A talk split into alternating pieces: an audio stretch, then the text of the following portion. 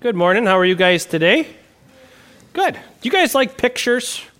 Pictures are fun, right? Sometimes we could draw pictures or maybe take pictures with a camera.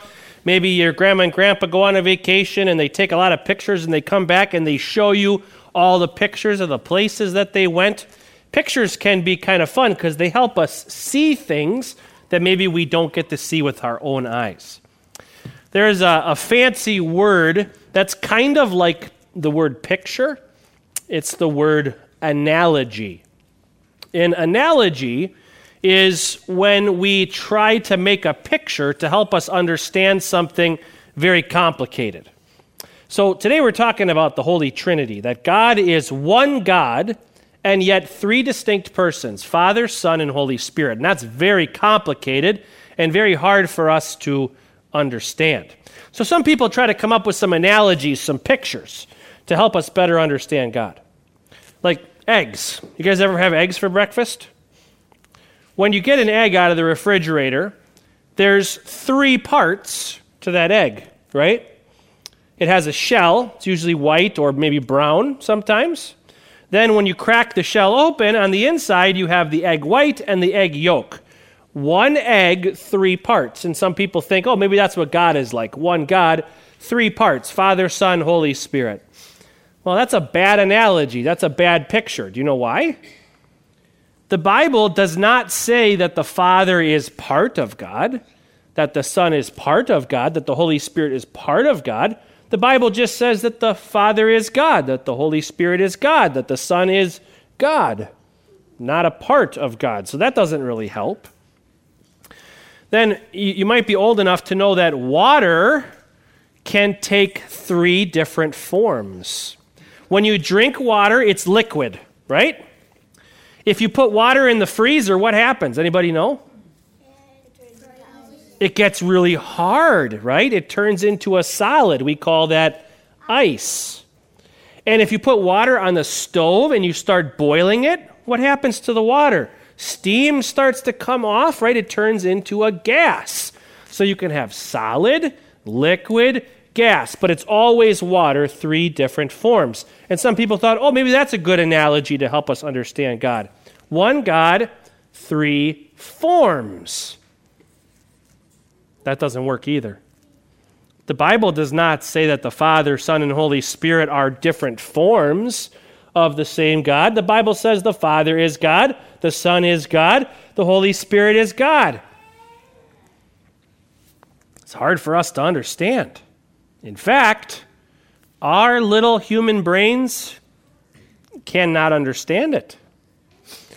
And I suppose that kind of makes sense. God is so much bigger than us. God is eternal. That means he has no beginning and no end. Does that make sense to you? No. I can't imagine anything that has no beginning and no end. God is all powerful.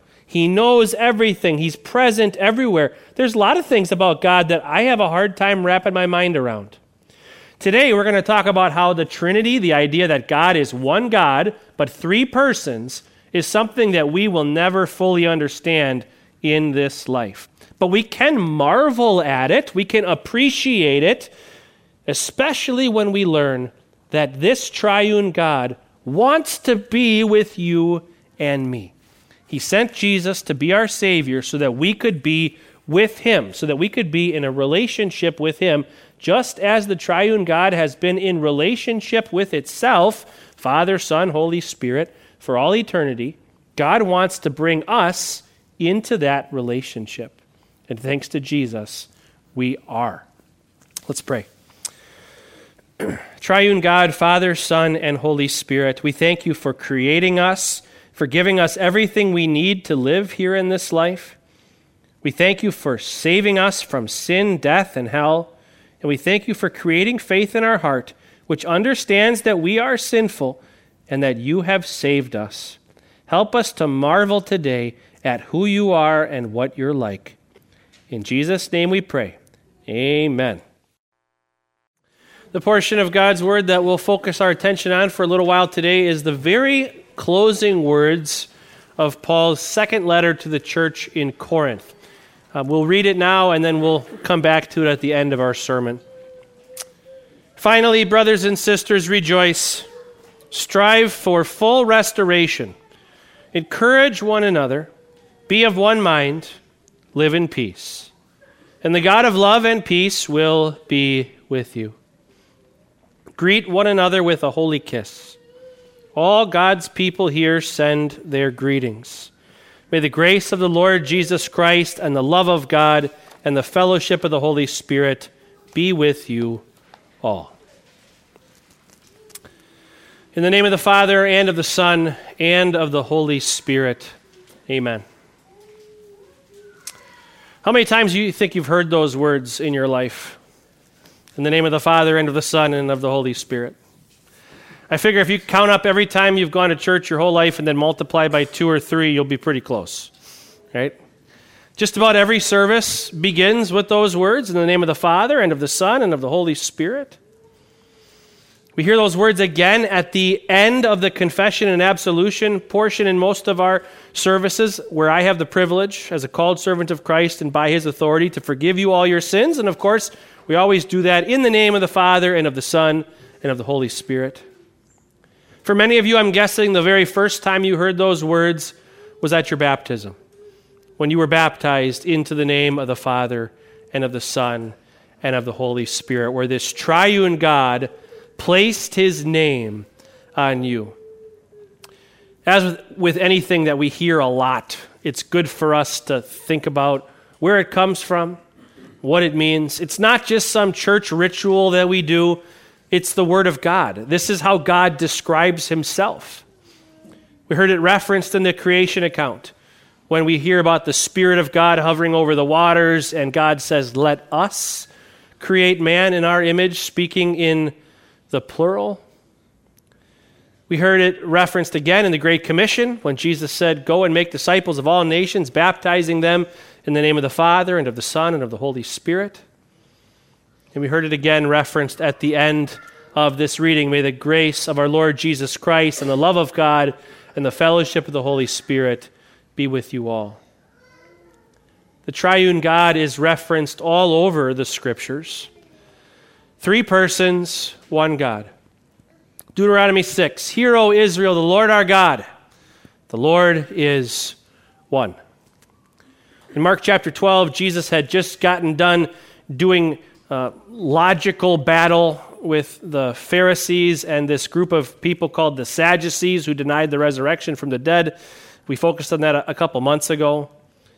And as he gave such a beautiful answer to these resurrection denying Sadducees, a teacher of the law came up to Jesus and asked him, Teacher, what's the greatest commandment in the law? And Jesus answered by quoting Deuteronomy 6. Hear, O Israel, the Lord our God, the Lord is one. And then he went on to summarize the Ten Commandments the way the Old Testament does. Love the Lord your God with all your heart, soul, mind, and strength, and love your neighbor as yourself. But he did so after saying, Hear, O Israel, the Lord our God, the Lord is one. So, one God, clear not three gods, just one. But the Bible is also clear three distinct persons Father, Son, and Holy Spirit. Analogies like the ones that I mentioned in the children's devotion, and there's many more like the sun. This is probably the most logical of them all. The sun is a burning ball of gas that is perceived by you and me, especially on warm summer days like this, in two very specific ways, right? You see it, light, and you feel it, heat. So the idea then is that God is like this big burning ball of gas that is perceived in two ways light and heat. And what do the scriptures call Jesus? The light of the world. The Holy Spirit is often pictured with fire. There's a baptism by the Holy Spirit and with fire. There was the tongues of fire on the heads of the disciples Pentecost day. That makes sense. But that's not what the scriptures say. The Son and the Holy Spirit are not projections of the Father. Three distinct persons, each fully God, yet not three gods, but one. Uh, there's an old pastor by the name of Augustine. Maybe you've heard of him, an early church father. He once said that trying to wrap your mind around this is like a little kid going to the beach with their sand pail and trying to scoop up the whole ocean in that sand pail.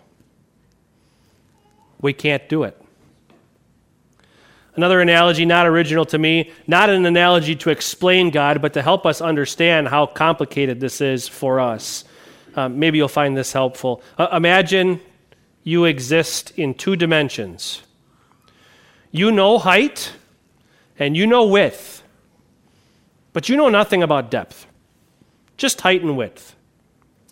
Then, someone who does exist in three dimensions comes to you and they try to explain to you this mysterious concept of a cube. Six square sides. They even draw it out for you, but all you see are lines and shapes. It's perfectly drawn with depth, and if you understood depth, you'd be able to see it, but you just can't because all you know are width and height. It's kind of what it's like for us. God has always existed, even outside of time and space, even before time and space had been created. And here we are, you and me, flesh and blood, living in time and living in space, trying to wrap our minds around God who is beyond time and space. It's just not something that we're able to do.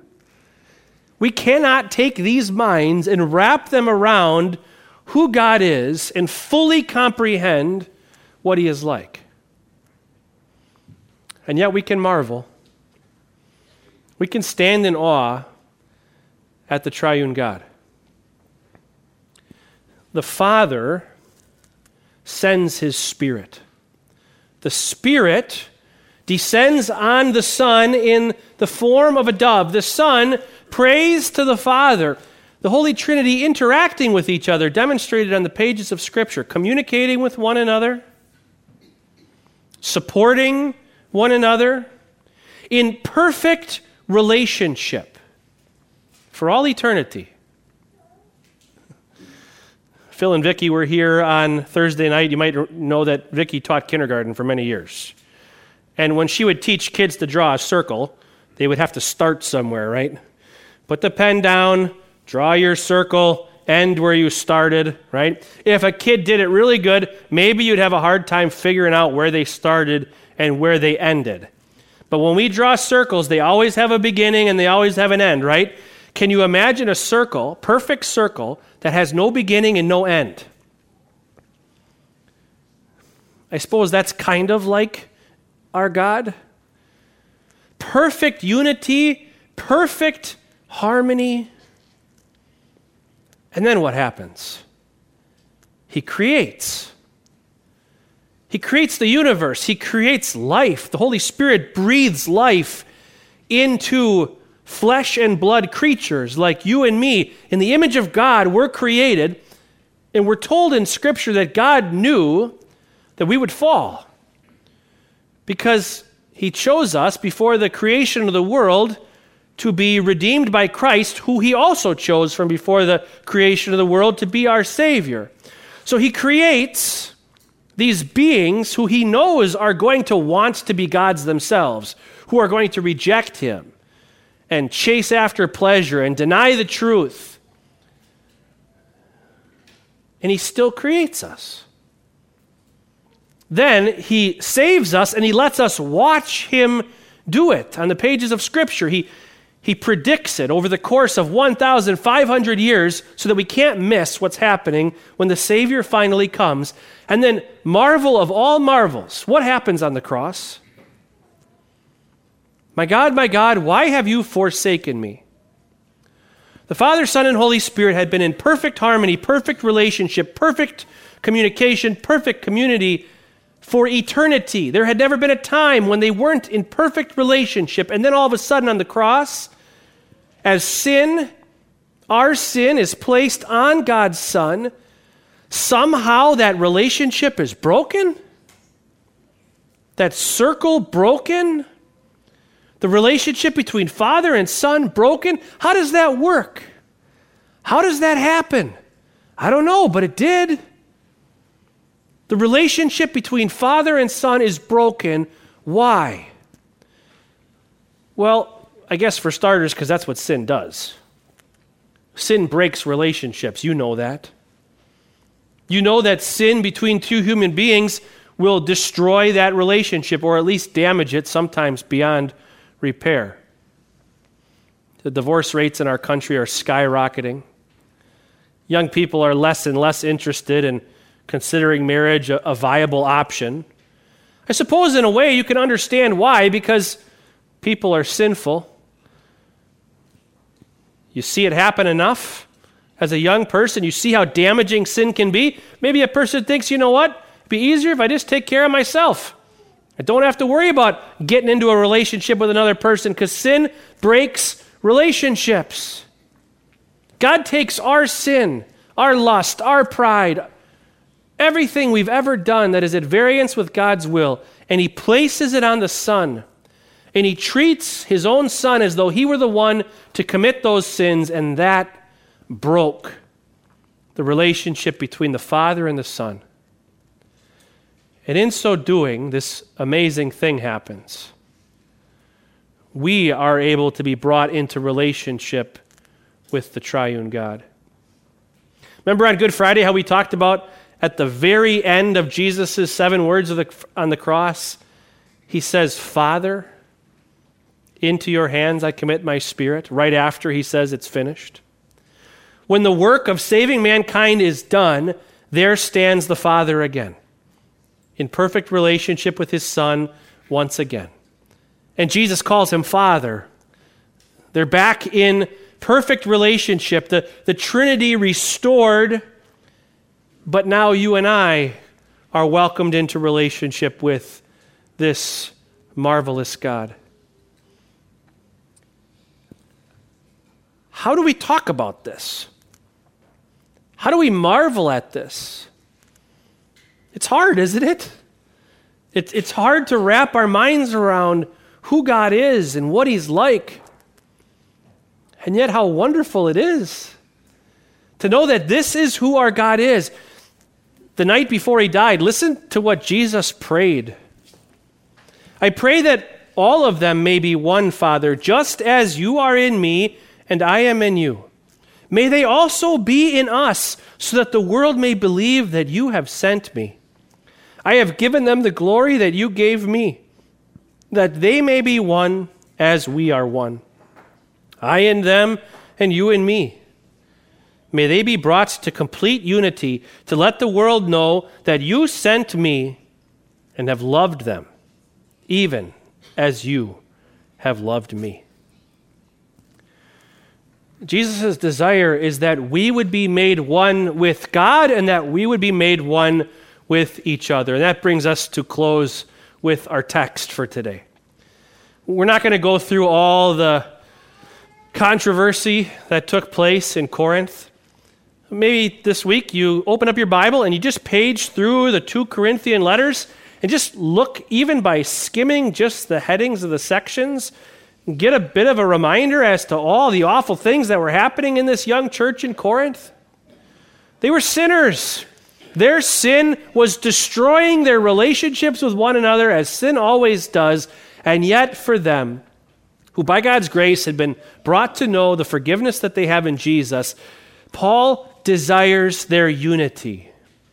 That they would be perfectly united with one another, not to earn the favor of the triune God, but because that's what the gospel has won for us unity with the triune God, and then unity with one another. And so, hear these words again spoken now to you. Finally, brothers and sisters, rejoice. Strive for full restoration, even when it hurts. Even when the sins committed against you hurt so much, strive for full restoration, full unity. Encourage one another. Be of one mind. Live in peace. And the God of love and peace will be with you. Greet one another with a holy kiss. I suppose you can decide if you actually do that on the way out today or not. All God's people here send their greetings. May the grace of the Lord Jesus Christ and the love of God and the fellowship of the Holy Spirit be with you all. Amen.